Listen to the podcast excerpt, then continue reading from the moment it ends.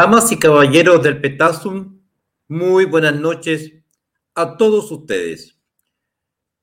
Como en nuestras ya cotidianas tertulias, nos reunimos alrededor de esta mesa virtual, reitero, tradicional, a conversar sobre nuestro tiempo y otras hierbas. Hoy día, naturalmente, el canal, este espacio alternativo de comunicación, se engalana por la presencia de una invitada, de una invitada muy especial a quien me precio de conocer desde hace algún tiempo ya, eh, una mujer de extraordinario coraje y valentía, de decisión. Ella no conoce la palabra miedo y eso la llevó hoy día a haber sentado sus reales como flamante diputada de la República, donde está haciendo una gran labor en defensa de los intereses superiores de Chile. Sin más preámbulos, damas y caballeros, comparto esta pantalla a partir de, este minuto con doña Gloria Navellán. Bienvenida, Gloria. Hola, Aldo, qué gusto estar de nuevo contigo. Hace tiempo que no nos veíamos en pantalla. Qué bien, así es. Eh, bueno, ahora, ¿no es cierto? Eh, me, me, pone tan contento, ¿no es cierto?, de poder decirle a mi honorable Gloria, sí que me parece, Gloria Navellana, sí que me, da un orgullo, una alegría inmensa eh, verte en, el, la Cámara de Diputados, en nuestro Congreso Nacional, encargada, entre otras, conjunto a otras personas, de redactar las leyes que van a regir el tiro de la República. Pero Gloria, en ese contexto, reitero, una más mis felicitaciones. Domitila, muy buena noche, un agrado saludarla. Em, en ese contexto, Gloria, vamos dos cucharadas y a la presa. Eh, si tú está caracterizada por ser una mujer que no sabe eludir la polémica porque no le gusta eludir la polémica, va siempre de frente.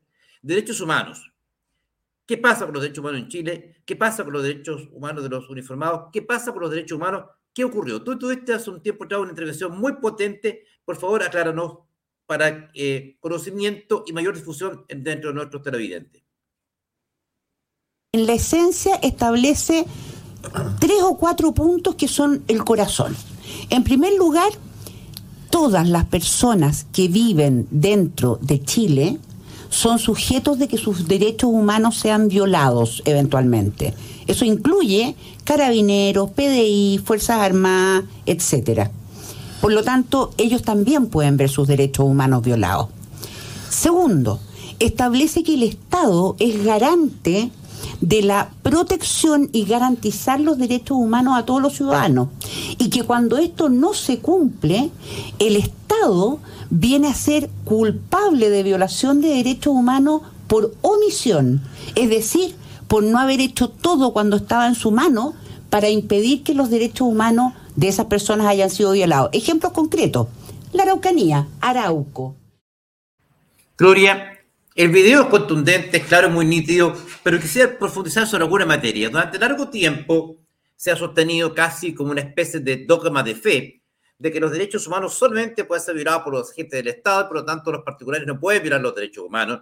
Tú te has planteado con una, con una con mucha fuerza, con una corriente de opinión que ha venido preponderando en orden a sostener que cualquier persona puede violar los derechos humanos, incluso que el Estado los puede violar también, en la persona de los particulares cuando omite su deber de protección. Por favor, si te puedes explayar sobre el tema.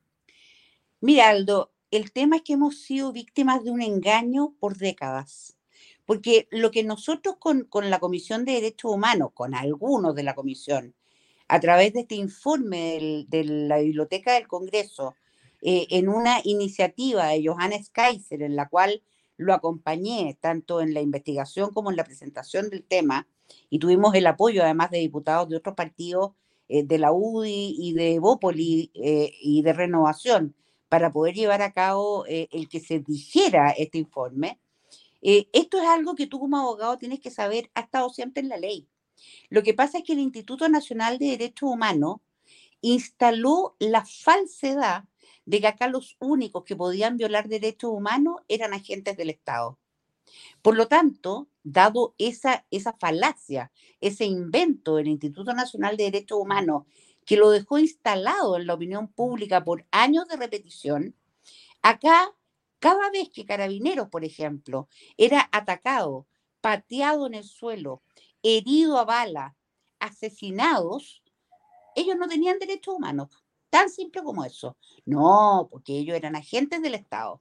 Cada vez que un grupo de guerrillas terroristas en el sur de Chile atacaba a personas, asesinaba a personas, hería a personas, quemaba maquinaria, quemaba campo, entonces no, porque ellos no eran agentes del Estado los que hacían esto. Por lo tanto, esas personas que veían violados sus derechos humanos no podían reclamar. Todo esto, Aldo, era una mentira, una mentira tremendamente grande, porque resulta que todos los ciudadanos del país tienen derechos humanos. Por lo tanto, cuando un grupo organizado para cometer actos que violan derechos humanos, como por ejemplo estas guerrillas terroristas o grupos de narcotraficantes o las personas que actúan en bandas en la Plaza Italia todos los días viernes, cuando esas personas se agrupan para violar los derechos humanos de terceros, entonces son considerados violadores de derechos humanos. Y cuando un carabinero, un militar, un fiscal, un empleado de la República eh, o un ser humano común y corriente sin título es atacado por alguno de estos otros grupos, por algún grupo organizado de maleantes, entonces esa persona ve violados sus derechos humanos. No es necesario que sea necesariamente un agente del Estado el que comete el acto. El que recibe el acto también puede ser un agente del Estado.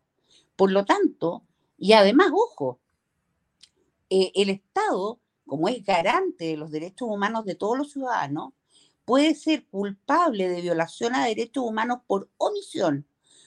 Una, por no haber hecho todo lo que estaba en su mano para prevenir la comisión del acto. Y dos, cuando es el caso, por ejemplo, de carabineros o PDI, y son mandados a un lugar donde claramente corren un riesgo mayor sin los elementos de protección o de defensa necesaria, el Estado es culpable. Ejemplo súper claro, el caso del PDI asesinado el 7 de enero del año pasado, cuando entraron más de 800 efectivos a cumplir órdenes de la Fiscalía y no les permitieron entrar con las armas que correspondía. Acuérdate que la noche anterior los estuvieron alojando en el, en el eh, estadio en Angol y los hicieron dejar ahí sus armas largas. Por lo tanto, entraron casi en pelota y uno de ellos fue asesinado. Entonces ahí tenemos un ejemplo claro de violación de derechos humanos y en que el Estado es cómplice por omisión. Entonces, esto, Aldo, para ti que eres abogado, lo vas a entender mejor que nadie, abre la puerta eh, a una cantidad de acciones contra grupos de personas por parte de civiles y de agentes del Estado tremendamente grande, porque la violación de derechos humanos es un delito de lesa humanidad y además es un delito imprescriptible. ¿Te das cuenta? Ahora, Gloria, e, lo que tú nos explicas en forma tan nítida, clara y contundente, que eh, absolutamente perceptible de dimensionar en toda su magnitud, uno se hace la pregunta si estas violaciones a los derechos humanos, y ya sabemos que no son monopolio de un sector, ni tienen como único sujeto pasivo a quienes reciben la acción de los agentes del Estado, sino que también los propios agentes del Estado pueden ser víctimas de aquella. En ese contexto, Gloria, ¿qué podemos hacer nosotros? Ya sabemos que apoyarlos a ustedes en, esta iniciativa que está naturalmente en ciernes, que está en pleno desarrollo, que tú tan valientemente has anunciado. Pero en ese contexto, eh, nuestro televidente nos dice, no entiendo cómo nadie pone mano dura a esto, pues bueno, nosotros tampoco lo entendemos.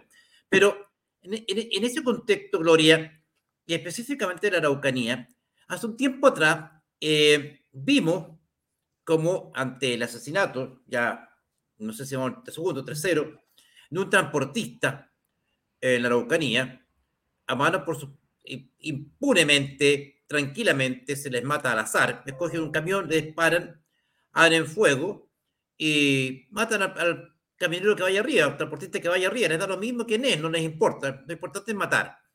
Bueno, se hizo una ocupación de las rutas para hacer sentir, con el único medio que tienen, la ira que les producía en los transportistas el, ver cómo sus, los conductores son masacrados en las rutas aleatoriamente, a elección del asesino, que dispara tranquilamente desde un costado del camino con una arma automática, está entrenada para ello, y el Estado se queda mirando. ¿Qué pasó con, e, con, con, ese evento? ¿Cómo se está viendo desde el punto de vista legal? Porque se ha, Gloria, se ha generado una tremenda polémica porque el, eh, el señor don Gabriel Boric, presidente de la República, está entre dos aguas. El estado de emergencia, la, excepción constitucional, o bien este, esta, cosa híbrida que, quiso crear como el, estado intermedio, ¿ya? Ni, ni, eh, ni sí ni no, ni. no es ni sí ni no, es ni. Entonces, es como esa, esa intención desesperada que tiene como, como todos los narcisos de tratar, de tratar de quedar bien con todos, como todas las personas que se sienten depositarios de un mensaje redentor y se sienten mesías eh, o, reencarnación de alguna divinidad. Entonces, que tienden a poner las manos así eh, y como, como pontífice, es que es muy propio de psicología, ¿no es cierto? Es la gente que pontifica, que hace, hace así, que hace así, es porque están pontificando, es porque se sienten eh, con un mensaje salvífico, encarnadores de una voluntad divina o poseedores de una voluntad divina. Entonces, en ese caso, este, cuando crean esta zona intermedia, este estado intermedio, ¿qué pasó? ¿Cómo lo ven ustedes? ¿Cómo se está viendo desde dentro de la Cámara, desde dentro del Congreso? Tú, y también tu particular visión al respecto. Es la ridiculez más grande, pues Aldo. A ver, si acá, es como decía una amiga mía el otro día, eh, es como cuando uno está embarazada. Tú no estás eh, embarazada un día sí y el otro día no, y el otro día sí y el otro día no. O estás o no estás. Bueno, esto es lo mismo. ¿Te fijas? O sea, acá, eh, ¿cómo es la cuestión? ¿Cómo era esto intermedio? Es que no tenía ni pies ni cabeza. Esto fue hecho en la desesperación, Aldo, en primer lugar, de bajar la movilización de los trabajadores forestales y transportistas, y en segundo lugar, porque sencillamente el Partido Comunista y buena parte del Frente Amplio les da una, especie de alergia eh, la palabra militares. Entonces, eso provocaba una verdadera hecatombe al interior de la coalición de gobierno. El problema es que el subsecretario del Interior tomó un compromiso y este compromiso era básicamente en 15 días presentar esta cosa intermedia y lograr los votos para poder aprobarla en 15 días. Al correr del primer día se dieron cuenta que esto era imposible, porque claramente el Partido Comunista les dijo que por ningún motivo, el Frente Amplio dudoso, los partidos de la ex concertación, todos exigiendo que en realidad se hiciera un estado de excepción constitucional, si eso era lo que correspondía. No es que el Estado no tenga las herramientas para enfrentar lo que está pasando en la zona sur. Las tiene, pero no las quiere usar. Ese es el problema. Bueno, raya suma dime y direte, entre medio, la comisión mixta, viendo el proyecto de ley que hace un par de años ya duerme en esta comisión, que es un proyecto muy bueno de protección a la infraestructura crítica, que presentaron en su minuto la senadora Carmen Gloria Aravena y el senador Kenneth Pugh. Pero ese proyecto, recordemos, el actual presidente de la República y su actual eh, eh, ministro, eh, secretario general de gobierno, lo votaron en contra cuando eran diputados. Entonces, era, era un tema muy complicado. Pues hoy, en la tarde, finalmente el gobierno se dio cuenta de que no tenía por dónde generar este proyecto y presentarlo porque el Partido Comunista no les dio permiso. Entonces ahora salieron con otra idea que no sé si es, igual de mala que la anterior o peor. Van a, a ordenar un estado de excepción tal como el que teníamos, como el que existe en la Constitución y como el que debieron decretar hace dos meses y nos habríamos evitado cualquier cantidad de problemas. Pero, pero no es completo. No es un estado de excepción para toda la zona sur. No, no, no, no, no. Es solo para los caminos principales. No. O sea, sí, pues. Entonces, señores de la CAM, ojo, atento, no pueden atentar en la ruta 5, pero sí pueden atentar al interior de un campo. Ojo, no pueden atentar eh, en la ruta 5, pero sí pueden atentar en un camino secundario. Entonces, tú dices, pero es que esta gente está loca, esta gente está enferma. O sea, dime tú, para cualquier habitante del país completo, Aldo, porque ya ni siquiera de la zona sur, de cualquier parte del país, ¿cómo podemos dormir tranquilos en manos de esta gente? pero, pero a ver, déjame ver si entendí bien. O sea, lo que acaba de proponer el gobierno ahora, ahora, hoy día, es que va, como fracasaron con su estado intermedio, ¿no es cierto? Este, este, este embunche que no tenía ni patas ni cabeza. Entonces, se le, y como el Partido Comunista no le dio permiso, ya sabemos que el Partido Comunista es la aduana, eh, eh, eh el Partido Comunista decide lo que entra o no, o no entra al gobierno. Entonces, como en ese no le dieron permiso, bueno, ya, vamos a darle una excepción constitucional, porque ya vieron que la situación está totalmente descontrolada. Si la Araucanía se está transformando en verdadero Far West, con la diferencia que los únicos que disparan son los terroristas, porque las Fuerzas Armadas no, no pueden disparar. Entonces, no, pues. Este es un Far West unilateral. Los únicos que pueden disparar son, y los únicos que pueden disparar son los terroristas. Carabineros, la PDI, las personas no se pueden defender. Entonces, esto es un duelo con un resultado bastante fácil de predecir. Eh, hay uno, hay uno de los dos que dispara, nomás el otro no puede disparar. Pero ahora entonces, para detener esto, para detener esto, me, me estás diciendo que van a crear nuevamente, van a, van a reponer el estado de excepción constitucional, pero solo para los caminos principales. O sea, si un, terrorista o sea, se para en, una ruta al lado o se para en, un pequeño cuello, un sendero, estos tipos sabrán que existe una ley de camino. La ley de camino distingue entre, entre caminos principales, caminos accesorios, caminos privados de uso eh, privado, caminos privados de uso público, caminos públicos de uso privado, caminos. La ley de camino establece una gran cantidad de caminos, los senderos, huellas, o sea, ni siquiera se la dio la ley de camino, o sea. Es peor, Aldo, solo en la región de la Araucanía tienes la red más grande caminera de Chile. Solo en la región de la Araucanía. Súmale lo que es Arauco y lo que es la, región de los ríos y la región de los lagos, porque ahí también hay atentados, un poquito menos, pero hay. Acá se concentran los atentados entre la provincia de Arauco y lo que es la región de la Araucanía. Y ellos van a proteger nada más que las rutas principales. O sea, es que, es que es una locura. O sea, imagínate tú, imagínate tú, para una persona que transita por la ruta 5 Sur, hay un nivel de seguridad determinado por parte del Estado. Pero si a esa persona se le ocurre meterse de Coyipulli para arriba, o entre Victoria y Curacautín, o entre Traiguén y Los Sauces, o entre Capitán Pastén y Lumaco, eso no. E, e, es, un ciudadano de segunda categoría. No merece el mismo nivel de seguridad. O sea, a ver, si yo voy por la, por la 5 Sur y de repente me da apetito y me quiero pasar a comer un churrasco allá al paleta, sé que Coyipulli. Sí. Me despido ¿no es cierto? Y, le digo, señora, por favor, el, el, mío con, con parte y, bueno, te atacar a la parte, con mayo nomás.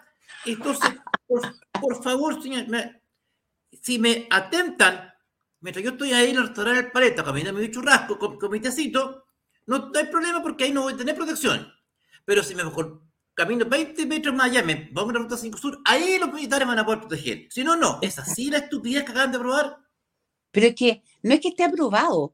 A ver, los estados de excepción, los, estados de excepción constitucional los, los eh, propone y los decreta por una primera vez el presidente de la República. Solo, claro, no, no, no Solo. por eso. Para renovarlo y empieza a pedir permiso. Exactamente. Entonces nosotros, como Parlamento, podemos opinar, opinar, así como estoy opinando yo acá, mañana en algún canal de televisión, no, no tengo idea. Estamos 15 días, estamos sonados, no podemos hacer mucho. Pero este señor, cuando pida renovación de este estado de excepción, porque capaz que él crea que en 15 días esto lo va a manejar regio y no va a pasar nada. Bueno, pero si pide la renovación, ¿qué le vamos a decir? O sea, ¿le vamos a decir que bueno a la estupidez que está haciendo? ¿O le vamos a decir, ¿sabe qué más? El estado de excepción. O lo presenta completo, o ¿sabe qué más? Goodbye, caballero. Arréglesela de otra manera. ¿Qué vamos a hacer ahí? ¿Cuál es el gusto en vez de, de ayudarse con el Parlamento para gobernar bien? ¿ah? De tratar de sacar las castañas con la mano del gato y ponernos a nosotros en un pie forzado, dime tú. ¿Cuál, es el afán? como para parecer haciendo algo, pero en el fondo no está haciendo nada. Nada, pues Aldo. No está haciendo nada, porque, lo, que está haciendo, lo que está haciendo es tan rasca como lo que decías tú. Yo voy por la ruta 5, paro en el paleta en Coyipuy y me pido mi completo, mi churrasco, mi cazuela, lo que sea. Pero si me dio hambre un poco más allá, y yo sé que hay una rica picada entre Victoria y Curacautín, no, pues ahí soné como tarro. Ahí te, ahí te pueden matar tranquilamente y ahí los militares no, te pueden defender. No te pueden defender. Además que Aldo, cuando tú miras dónde se producen los atentados, sin duda una parte de ellos se producen en la Ruta 5 Sur. Pero la gran mayoría se producen al interior de predios o en caminos rurales absolutamente secundarios. Hay, hay, hay, hay, em, hay huellas, hay senderos, hay, hay rutas, hay caminos privados de uso público, caminos públicos de uso privado, hay un montón de caminos La, la, ley de camina, la ley de camino es, tiene una, una gran cantidad de definiciones Enorme. distintos, muchos capítulos, pero aquí solamente van a poder actuar. Eh, nos pregunta nuestro, nuestra televidente, Gloria, ahí tú lo estás viendo. Donaldo dice, ¿qué pasa con el Lautaro? Pregúntale, por favor, Gloria, por favor, una amiga en irse para allá. ¿Cómo, cómo tú hagamos nuestro televidente? Mira, Lautaro. es una comuna grande, eh, la parte urbana de Lautaro, el, pueblo mismo de Lautaro, es grande. Eh, te diría yo que dentro del pueblo no debiera de tener mayores problemas. Ahora, si se le ocurre irse a la zona rural, no sé dónde vive la, la amiga de ella, pero que se quede donde está nomás. que no haga tal. que no haga tal. Gloria, una pregunta. Mira, este gobierno a los tres días, eh, la flamante ministra del Interior, recién asumía la, la señora Siches, ¿no es cierto? Doña Isquia Siches, parte a eh, Temucuicuy porque ella sostiene que va a generar una nueva manera de entenderse con los grupos terroristas. Ella dice, todo lo, que han hecho los anteriores gobiernos fracasados, yo tengo una nueva manera. Yo voy a ir a conversar con ellos. Todos sabemos los resultados, ¿no es cierto? No alcanzó a llegar ni la esquina, la salieron correteando a abrazo, a pie en polvorosa, corría como alma que lleva el diablo, terminó, ¿no es cierto? Todos la vimos ahí, refugiada en una comisaría más paria que un de panadería, estaba absolutamente con, blanca, blanca, blanca, blanca, escondida, protegida por los carabineros. Protegida por los carabineros. aterrada, escondida mientras la perseguían a balazo. A la semana, el subsecretario Monsalve también fue a dialogar a Cañete. Lo sacaron, hasta ni siquiera se dieron el trabajo de tirarle balazo, no quisieron gastar balazo. Le bastó agarrar a piñascazo. Lo, lo agarraron a piedrazo y salió corriendo también, como cohete. Entonces, eh, ¿Cómo ves tú esta política del diálogo made in Siches? ¿Crees que tiene alguna posibilidad frente a que están actuando con M16, con fusiles Sig Sauer, con fusiles de guerra? O sea, ¿qué ¿tú crees que con esa gente tú te vas a entender dialogando? Es absolutamente imposible, pues Aldo. A ver, ¿en qué país del mundo se les ocurre que con los terroristas se dialoga? En ninguno, excepto en Colombia, donde además hoy día los tienen sentados en la Cámara de Diputados y en, el, en, su parlamento, digamos, y hoy día eh, tenemos a, a, uno de esos ex terroristas narcos con altas probabilidades de salir electo presidente de la República. Ahí tenía el mejor ejemplo de lo que es dialogar con terroristas. Si no se dialoga con terroristas, tú dialogas con gente que puede razonar.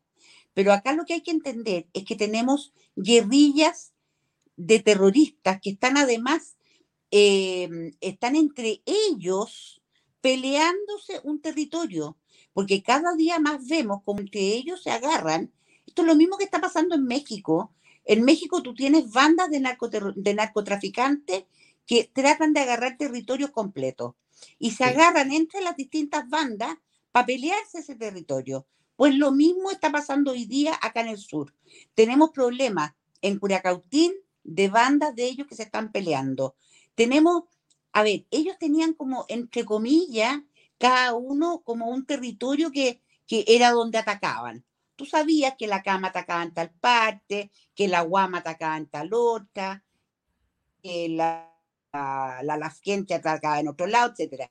Pero hoy se están metiendo al territorio del otro y se está generando un problema además entre ellos. El otro día mataron a un cabro ahí en, el sector de Cañete, porque que estaba robando madera, porque en la práctica estaba robando madera. Pero llegaron los, los del otro grupo y dijeron, no, pues compadre, este territorio es mío. Fa, fa, fa, balazo, chao, si te he visto no me acuerdo. En Traiguén, comuna donde yo vivo, tienes a una comunidad reivindicando un campo que es una forestal, metidos adentro, robando madera, y llegó la CAM y le dijo, no, compadre, yo quiero este territorio. Y ahí están agarrados entre ellos.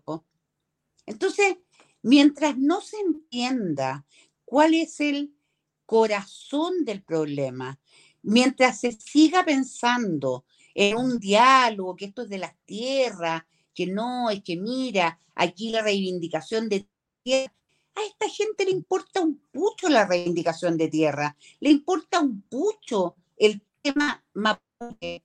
Les da lo mismo que matan a mapuche y a Chile, no les importa un pucho. A ellos lo que les importa es tener un territorio de mar a cordillera. Lo dije hoy día en la mañana en entrevista que me hicieron de una radio que se transmite en Miami. Aquí lo que les interesa es un territorio desde la costa del Océano Pacífico hasta la costa del Atlántico, cruzando por acá. La guerrilla está acá hasta los Andes y al otro lado, las guerrillas terroristas argentinas que están haciendo lo mismo en ese territorio. Eso es lo que buscan, Aldo. Necesitan un territorio para el tráfico de drogas, para el tráfico de armas y un territorio sin ley, donde ellos determinen quién vive, quién sale, quién entra, etcétera. Eso es lo que buscan. O sea, eso implica prácticamente cercenar el país, dividir el país por la mitad. Y como dijo la ministra del Interior de forma una vez más tan brillante, ella, el, cuando habló Guanmapu, eh, eh, cuando hablaba Guanmapu, ella dijo que, entre otras cosas, eh, bueno, tú sabemos que el Guanmapu incluye gran parte del territorio argentino. ¿Epo? Gran parte del territorio argentino, o sea, de costa a costa, de, de, de, Pacífico Atlántico o Atlántico Pacífico, como queramos verlo, más de un millón de hectáreas, y significaría aceptar esta pretensión. Y nada distinto los va a dejar tranquilos. En ese contexto, Gloria, ¿tú no ves que una amenaza prácticamente geopolítica para la República, eh, la actitud que ha asumido Gabriel Boric eh, entre paréntesis, el otro día, eh, para, el día de la, para el Día de la Madre, te voy a contar que se me ocurrió ir a, ir a comerme un, un sándwich a un, restaurante cercano ahí en la Plaza Yungay. Yo vivo en el centro de Santiago, Gloria. Así es cerca de la casa de su excelencia. Oye, oh. yo, creo que hay más carabineros que en toda la Araucanía juntos. No, no, recuerdo visto tantos carabineros juntos. Pero ¿quieres que te cuente algo? ¿Quieres que te cuente algo? ¿Te acuerdas que el otro día asaltaron la casa de la ministra de Defensa, que vive en la de maniataron a su marido y a su hijo? Tú puedes creer, y esto me lo dijo una persona que es vecina de la ministra, ella no tiene protección. Yo me pregunto, ¿es porque ella expresamente pidió no tener protección como cualquier ministro de Estado fuera de su casa, sobre todo una ministra como ella, que es la ministra de Defensa, o es porque el ministerio no querían tener protección ahí? Porque ahí hay una falla del Estado tremenda. Tú sabes que los ministros, especialmente los ministros de áreas muy críticas, como es interior, como es defensa, como es probablemente relaciones exteriores, eh, esos ministros deben tener un PPI que se llama, ¿no es verdad? y deben tener afuera algún tipo de protección. Nada, nada, Aldo, nada. Ahora, a todo lo que estamos hablando, yo no sé si tuviste ayer un programa que se emite en el Televisión, si no me equivoco, es, o en eh, CNN, no sé, que es uno que dan en la noche que se llama Tolerancia Cero. Sí, claro. Que fue muy comentado porque estaba la ministra de Desarrollo Social. Yo tengo mis serias dudas te lo digo bien de corazón. Yo no sé si ella estaba medicada o, algo, prefiero no elucubrar más teoría, porque claramente hablaba con la lengua traposa, em, como la mirada así como media perdida. Mira, hasta los los comentaristas, los, que, los panelistas del programa, no sé si te fijaste, como que se miraban entre ellos como que no podían creer las cosas que esta mujer hablaba. Y referido, aparte de que habló de los presos políticos y todo lo demás, hay un tema que no salió tanto la luz como lo de los presos políticos, pero a mi gusto es tanto más grave. Fíjate que ella habló de que los territorios de los pueblos originarios eran, y por favor afírmate en tu asiento, 5 millones de hectáreas. Espérate. Dijo que esos eran territorios desde cuando ellos existían, desde mucho antes del tema de los títulos de Merced Ella no le da ninguna importancia a los títulos de Merced. A ella le importa lo que pasaba cuando no tengo idea, pues me imagino yo cuando América surgió del Océano Pacífico, no tengo idea, de alguna época prehistórica, donde probablemente aquí no habitaban nada, ni, ni animales, digamos, menos aún pueblo originario. 5 millones de hectáreas, que ella considera deben ser restituidos a los pueblos originarios. Y de ahí, porque como la señora estaba embalada diciendo cosas que no tenían ni pie ni cabeza, eh, se le preguntó, bueno, pero ¿y las forestales? No, dijo, sí, hemos tenido ya reuniones con las forestales, con la ministra del Interior, el miércoles nos vamos a reunir con ellos de nuevo, pero esas no son tantas tierras, ¿ah? Eh, y además esas tierras son tierras que eran eh, de baja calidad, y esas tierras hoy día lo que tienen valioso porque tienen los árboles puestos ahí, si no serían tierras de poco valor. Acá el problema son las tierras agrícolas. Esas tierras, espérate, esas tierras de agricultores, de los descendientes de colonos. Eso dijo Aldo. O sea, esta señora está tan enferma que ella pretende que Chile no tenga más alimentación producida por agricultores del sur de Chile, porque esa tierra ella considera que debe ser restituida a los pueblos originarios para lo que ellos quieran. Porque además ellos, acuérdense que son de la teoría de que aquí lo único importante es la agricultura familiar campesina. O sea, agricultura familiar campesina, por definición, es para la familia, no es para alimentar al señor como tú, que vive en el centro de Santiago en un edificio. Tú puedes comer cemento, ese ya es problema tuyo. Pero claramente los alimentos acá se van a producir por la agricultura familiar campesina. Ellos no están ayudando a nadie más que a la agricultura familiar campesina. Entonces, esta gente se enfermó. Se enfermó. Sabrán, sabrán que gran parte del trigo de producción nacional se produce exactamente ahí. Donde, 40% de la producción de grano en Chile está dada por la Araucanía. Es más, es más, hoy en la Comisión de Agricultura estaban invitados dos gremios de la zona de la Araucanía. No fue nadie del ministerio porque ellos no van a las comisiones. Deben considerar que es poco importante, no tengo idea. Bueno, y ellos, ellos fueron súper claros en decir que producto del alza del valor de los insumos, del alza del valor de la semilla y sobre todo de la falta de seguridad, las hectáreas ah, eh, que se van a sembrar este año son al menos entre un 20 y un 30% menos que el año pasado. Normalmente, Aldo, Chile no es capaz de generar los suficientes granos como para cumplir con lo que la, con lo que la población eh, eh, consume. ¿Ok? Producimos más o menos un 40, un 50%, 40, menos de 50, de lo que se consume en Chile. El resto se importa. Se importa fundamentalmente de tres lugares. Argentina, Estados Unidos, Estados Unidos y Canadá. Dado que estamos en guerra con Ucrania, o sea, perdón, de que Rusia está en guerra con Ucrania, los insumos perdón, eh, de fertilizante están carísimos. Eso ha encarecido la producción de trigo, de avena, de raps, de todo lo que es grano en el sur de Chile y en cualquier parte de Chile. Pero además, usa la lógica. Si están en guerra, los dos países que proveen principalmente a Europa de grano, Europa va a buscar los granos en otra parte. ¿Dónde va a ir Europa? A Estados Unidos, a Canadá, a Argentina.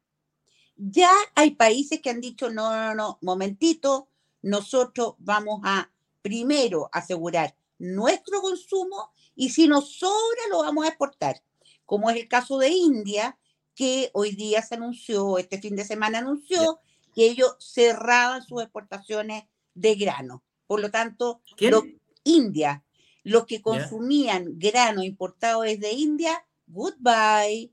Los indios no van a exportar grano, van a consumir ellos primero y después el resto. Lo mismo puede pasar por lógica, dado que esta alza de, los insumos es mundial.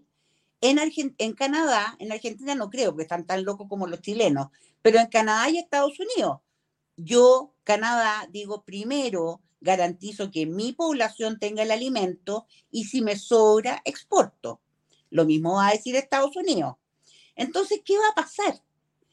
Europa tiene mucho más poder adquisitivo de lo que puede tener un país como Chile hoy día. ¿De dónde nos vamos a surtir de grano nosotros? De ninguna parte. ¿Sabes lo que va a pasar algo? Y escúchate el pronóstico. Ya el precio del pan está bastante caro, pero yo le quiero anunciar a los señores consumidores de que uno, el pan rápidamente, de aquí yo te diría que a tipo junio, julio, va a estar entre 2.500 y 3.000 pesos el kilo. Y junto con eso va a llegar un minuto de aquí unos cinco meses más en que no va a haber grano para pan. Por lo tanto, Chile, que es uno de los países que más consume pan en el mundo, no va a tener de dónde hacer pan. No va a tener harina para hacer pan. ¿Me entiendes tú? Estamos hablando, Chile, me tengo entendido, que junto con España es uno de los países que más consume pan en el planeta. Es un alimento básico, que, que además eh, forma parte esencial de la canasta familiar. Eh, históricamente, el, pan en todas sus manifestaciones y forma eh, determina parte de la, de la dieta del chileno. En consecuencia, si no tenemos harina, no tenemos grano, porque naturalmente la conflagración entre Ucrania y Rusia está determinando que todos los países con mayores hectáreas dedicadas al cultivo de granos, como Ucrania, es uno de los países que, mayor productor de trigo de, Europa, vamos, no va a decir qué está pasando allá y no va a hablar lo que está pasando en el, en, el, eh, en, Rusia, lo mismo con lo que está pasando, va a generar que Europa, como tú muy bien explicas, salga a comprar, salga a comprar grano. ¿Va a comprarle a quién? A Estados Unidos, le va a comprar a Canadá. Y Canadá, Estados Unidos le van a vender a quien mejor le paga, así funciona el mercado. Obvio. Y Chile, y Chile, que ya estamos con problemas de abastecimiento, que ya estamos con los precios por las nubes, con una inflación galopante, va a tener que salir a comprar. Pero comprar con, ¿con qué? Si no tenemos plata, y la plata que tenemos cada vez vale menos por la inflación. Entonces, eso va a producir, como tú explicas bien, Gloria, una alza terrible y adicionalmente una escasez en un insumo y en un producto de alimento social como el pan. Es decir, y a, todo eso, la guinda de la torta, Gloria, si te entiendo, es que el gobierno pretende entregar a las hectáreas las tierras donde se está produciendo el poco trigo que se produce en Chile, se las quiere entregar a las comunidades en armas. Exacto. O sea, espérate, ya, así como está la cosa hoy, va a bajar la producción porque se están sembrando menos hectáreas, producto del alza en los insumos, de, los fertilizantes y todo lo demás, y producto de la inseguridad. Acuérdate tú que el agricultor siembra en esta época y cosecha entre fines de diciembre, enero y febrero. Por lo tanto, si no hay seguridad para cosechar, tú no vas a ser tan bruto de endeudarte para sembrar.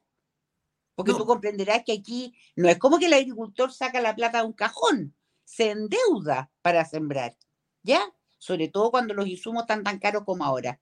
Entonces, ya vamos a tener menos producción local. Entonces, este tema no es solamente para este año. Porque si este año, o sea, perdón, hasta el año pasado, nosotros producíamos del orden del 40-45% de el grano que se consume en Chile, el próximo año no vamos a llegar ni cerca de ese porcentaje. Vamos a ser capaces de suplir el 25% del grano que se consume en Chile. Y el próximo año, como Rusia y Ucrania van a haber sembrado menos producto de la guerra en que están metidos, vuelta el problema. yo quisiera saber ahí, ¿qué va a venir? ¿Un 18 de octubre 2.0? Porque la gente no va a estar feliz de decir, ah, no, no importa, no como pan, no sé, pues, lo reemplazo por, no tengo idea, tomate. No, la gente le gusta el pan. El pan con tomate, pero no el tomate solo. ¿Te fijáis? Y el tomate, te, y el tomate te, cuento que yo tengo clientes que trabajan en La Vega y, y, compran a grandes productores a, venta por mayor, está saliendo 998 mil. Así, que imagínate. Bueno, ya es un, drama porque también hay problemas para, con, lo, que tú dices, los fertilizantes, para producir tomate, porque hay que, hay que bombardear con fósforo, hay que implicar fertilizantes, y eso está caro por, por la guerra entre, entre, entre, Ucrania, y Rusia. Exactamente. pero estos, estos, señores parece que están en otro mundo, están soñando, parece que están en, un universo paralelo. Mira, en ese contexto, una parte fundamental de la cadena productiva es el transporte. ¿Cómo crees tú, Gloria, que están tomando los transportistas, los camioneros, eh, la gente que, porque finalmente lo que se produce en una zona del país hay que llevarlo a otra? Por el, eh, el, frente, el frente aéreo naturalmente siempre va a ser mucho más caro. Entonces, ese contexto, frente terrestre es importantísimo, sobre todo en un país que es un, es un largo tallarín que se cae el mar como Chile. Entonces, las carreteras son fundamentales para transportar los alimentos y los insumos. Eh, ¿Cómo ves tú la situación actualmente de los, de los camioneros, de, de, los transportistas que están viendo sacrificados en las rutas, que son precisamente las personas que transportan el, el alimento por Chile? Complicadísimo, pues Aldo, porque piensa tú que además todo lo que es la gasolina y el petróleo han subido, que es una locura. ellos también están con un tema de costos que es mayor del que tenían antes, pero además con la misma inseguridad que están todos los que producen allá, porque parte importante de la cadena de producción de alimentos es el transporte de los alimentos, que es, como bien dices tú, por vía terrestre. Y resulta que ellos están desesperados, porque al final del día, mira, yo le ponía un ejemplo el otro día a una amiga mía, la Vanessa Kaiser, le decía, mira Vanessa, piensa tú en una persona que tiene su parcela de 20 hectáreas tomada hace 15 años en el sector del Bajo Mayeco, donde no le permiten entrar, donde ella vivía y ya no puede vivir, donde ella tenía una huerta, ya no la puede tener, de donde ella sacaba leña, ya no la puede sacar, y que además ha tenido que pagar las contribuciones todos estos años, ojo, para que el Estado no se lo remate, sus 20 hectáreas. Y esa persona escucha que le aumenta el presupuesto a Conadi y que Conadi se va a largar a comprar tierra. ¿Qué hace esa persona? Dicen, no, porque esta tierra es mía y yo la quiero, la defiendo y quiero que la desalojen y que me la devuelvan. O dice, después de 15 años de sufrimiento, Aldo, ay, gracias a Dios, por fin voy a poder vender esto y voy a comprar, no tengo idea, una parcela en Copiapó, por decirte algo. Lo mismo le pasa al transportista. Cualquier atisbo de esperanza que le den, aunque en el fondo de su alma sepa que es una estupidez, que es una burrada, que es algo que es pan para hoy, hambre para mañana, lo agarran como la última tabla de salvación. Y eso es lo que pasó durante todos estos días después de que bajaron su movilización en las carreteras, confiando en un gobierno mentiroso que les prometió algo que nunca iba a hacer y que así todo, además, era media. ¿Me entiendes? Te entiendo y, no puedo sentir más desesperanza y desazón por lo que tú nos relatas, pero de forma muy honesta, muy nítida, muy clara. Eh, te hemos visto reaccionar eh, últimamente, Gloria, en el Parlamento a través de la creación de lo que tú denominaste la bancada antiterrorista. Explícanos un poco cómo eso. Tenemos un video para que, como introducción del tema. Presidente Boric, le quiero decir que hemos logrado formar la bancada antiterrorista, que es una bancada bastante más transversal de lo que usted se puede imaginar. Esa bancada está dispuesta a hacerlo todo para poder ayudar al control del terrorismo en la Araucanía.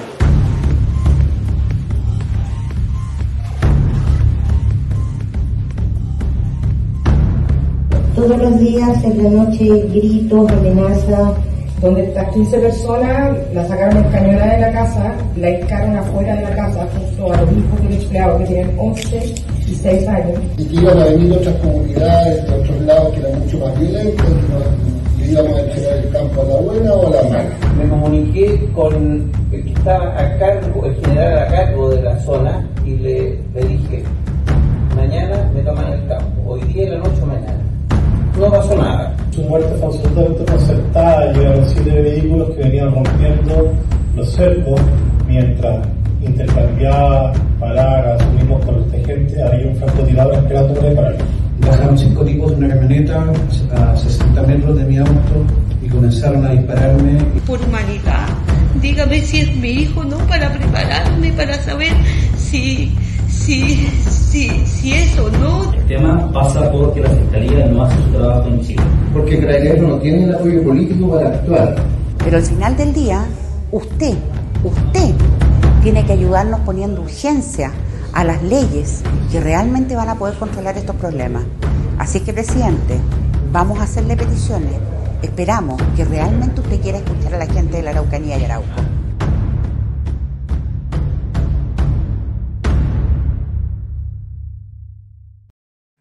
Gloria, veíamos ese video bastante ilustrativo de lo que tú estás haciendo en el Parlamento junto a otro, otro diputado, otro congresista.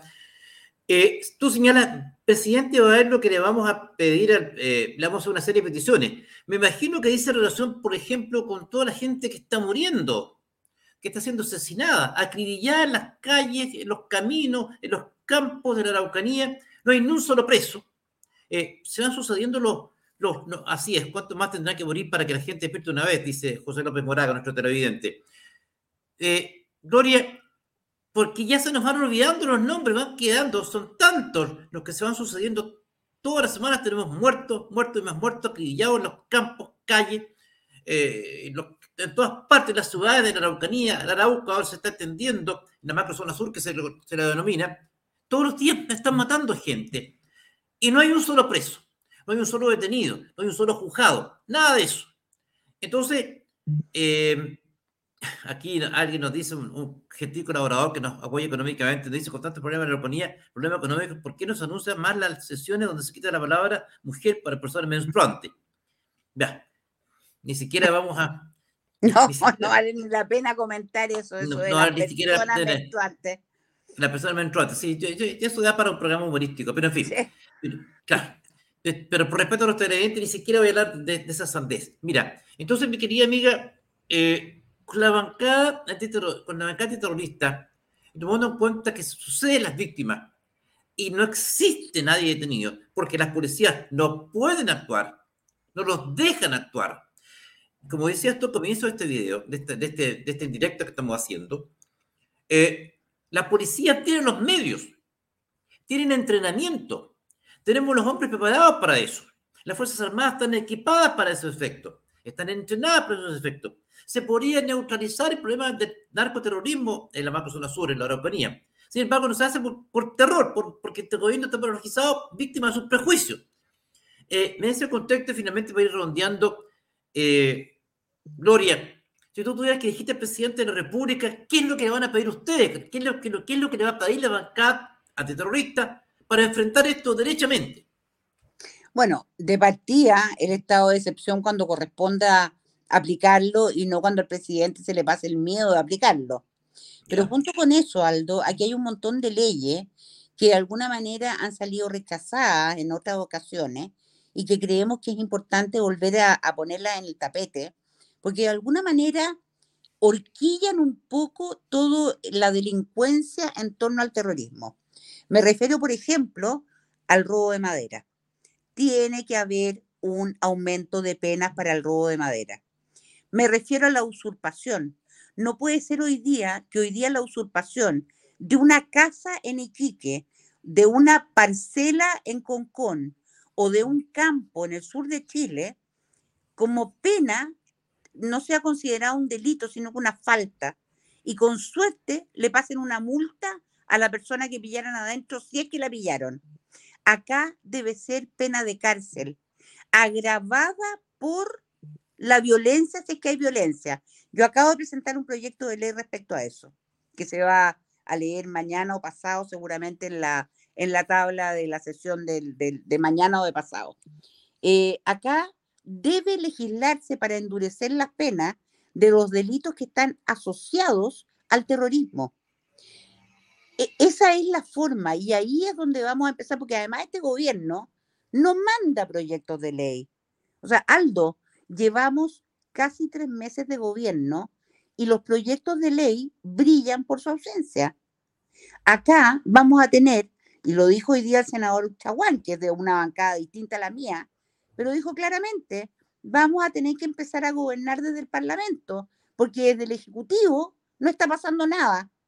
Nosotros vamos a tener que empezar a redactar proyectos de ley en todo sentido y empezar a hacer avanzar y salir adelante esos proyectos de ley, aun cuando le- co- como que el Ejecutivo fuera un adorno. ¿Me entiendes tú?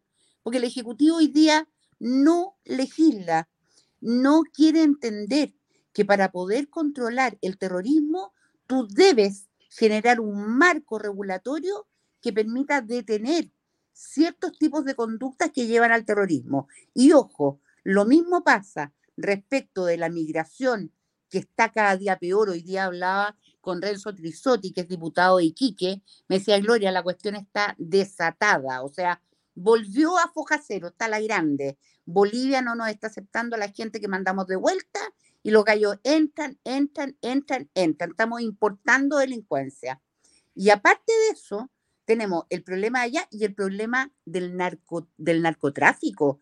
Aldo, tú que vives en Santiago, hay partes de la ciudad, y cada día avanzan más las partes de la ciudad con este problema, donde la gente después de las seis de la tarde no puede salir de su casa, porque o le llega una bala loca, o hay un grupo de narcotraficantes en la esquina que tiran balazos, fuegos artificiales, que acuchillan, que lo que sea. O sea, pero por favor, este país está cayendo en las garras de la delincuencia y del terrorismo y del narcotráfico y nadie es capaz de ponerle coto.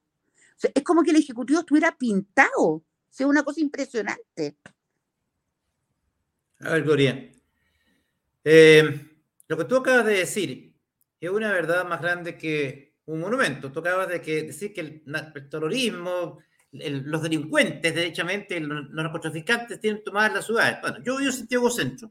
Yo todos los días pasaba a determinada hora por la plaza de armas. Ahora ya no me atrevo. Es- Eso es la plaza de armas. Porque a la hora que uno pasa, Gloria, disculpe que estoy hablando de Santiago, te saqué un poco la Araucanía, a la hora que uno pasa por la plaza de armas de Santiago frente a la catedral, te encuentras con eso todos los días, con todo tipo de traficantes, valga la redundancia, traficando drogas tranquilamente a toda hora del día, impunemente, tranquilamente, donde tú ves a los proxenetas prostituyendo a niñitas menores de edad, donde tú ves restos, disculpen la, lo poco ortodoxa la expresión, porque yo lo veo con mis ojos, debajo de los carros de comida, de donde están hirviendo aceite, pelos de perritos y de los gatos que matan para cocinar en- encima. Y, y, y en una oportunidad salieron arrancando con los carros y se caían las cabezas de los perritos al suelo y las iban recogiendo. Que ellos degüellan de perros callejeros que matan y los, y los hierven, los fríen y la gente come eso en las calles, en la puerta de la municipalidad de Santiago. O sea, y la alcaldesa lo permite, y el gobierno lo permite, y nadie hace nada. Carabineros no- y a carabineros no lo dejan actuar, pues no vieron los derechos humanos de la gente que se quiere de diferentes formas de expresión. Así estamos. Bueno, esta noche, damas y caballeros, te quiero dejar la palabra finalmente para que te despidas, Gloria.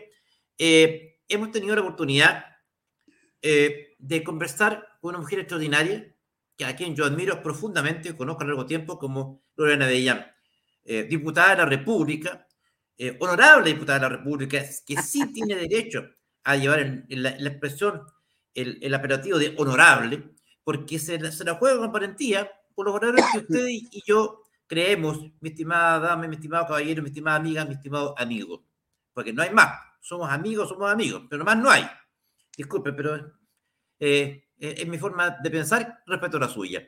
En consecuencia, por lo tanto, Gloria, las pantallas de pedazo son para que te despidas de nuestros televidentes, agradeciendo desde allá tu gentil comparecencia esta noche en- en este canal alternativo. Gracias, Aldo. Mil gracias nuevamente por abrirme las puertas de tu canal y por permitirme expresar estos sentimientos tan profundos, porque al final son sentimientos que uno tiene cuando uno realmente es patriota y quiere salvar a su país. Cuando a uno lo eligen, Aldo, como diputado, como es el caso mío, yo soy una empleada de la República. Yo no vine aquí porque, oh, mira qué rico, me gané un premio. No, señor. A mí me eligieron para hacer una pega y yo la pega la tengo que hacer de manera responsable.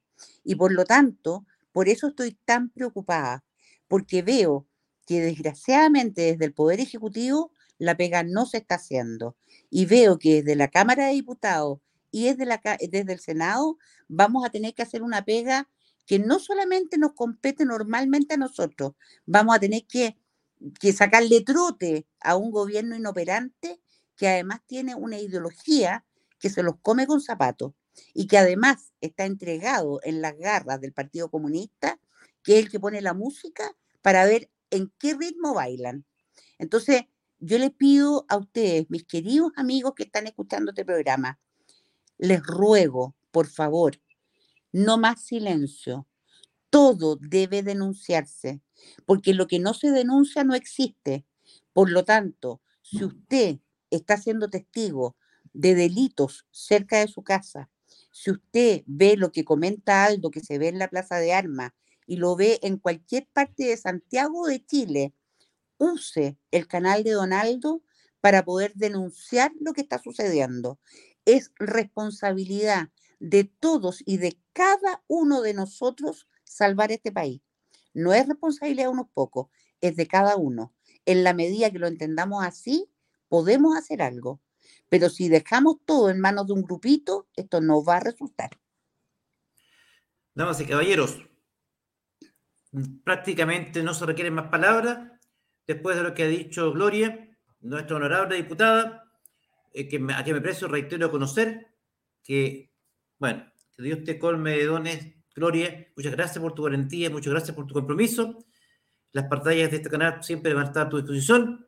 Y esta noche, una vez más, Muchas gracias. Esta noche, una vez más, damas y caballeros, honrados con, tu presencia, despedimos este programa, este programa como lo hacemos siempre, pidiéndole al Supremo Hacedor, pidiéndole a Dios que nos vuelva a reunir en una próxima oportunidad.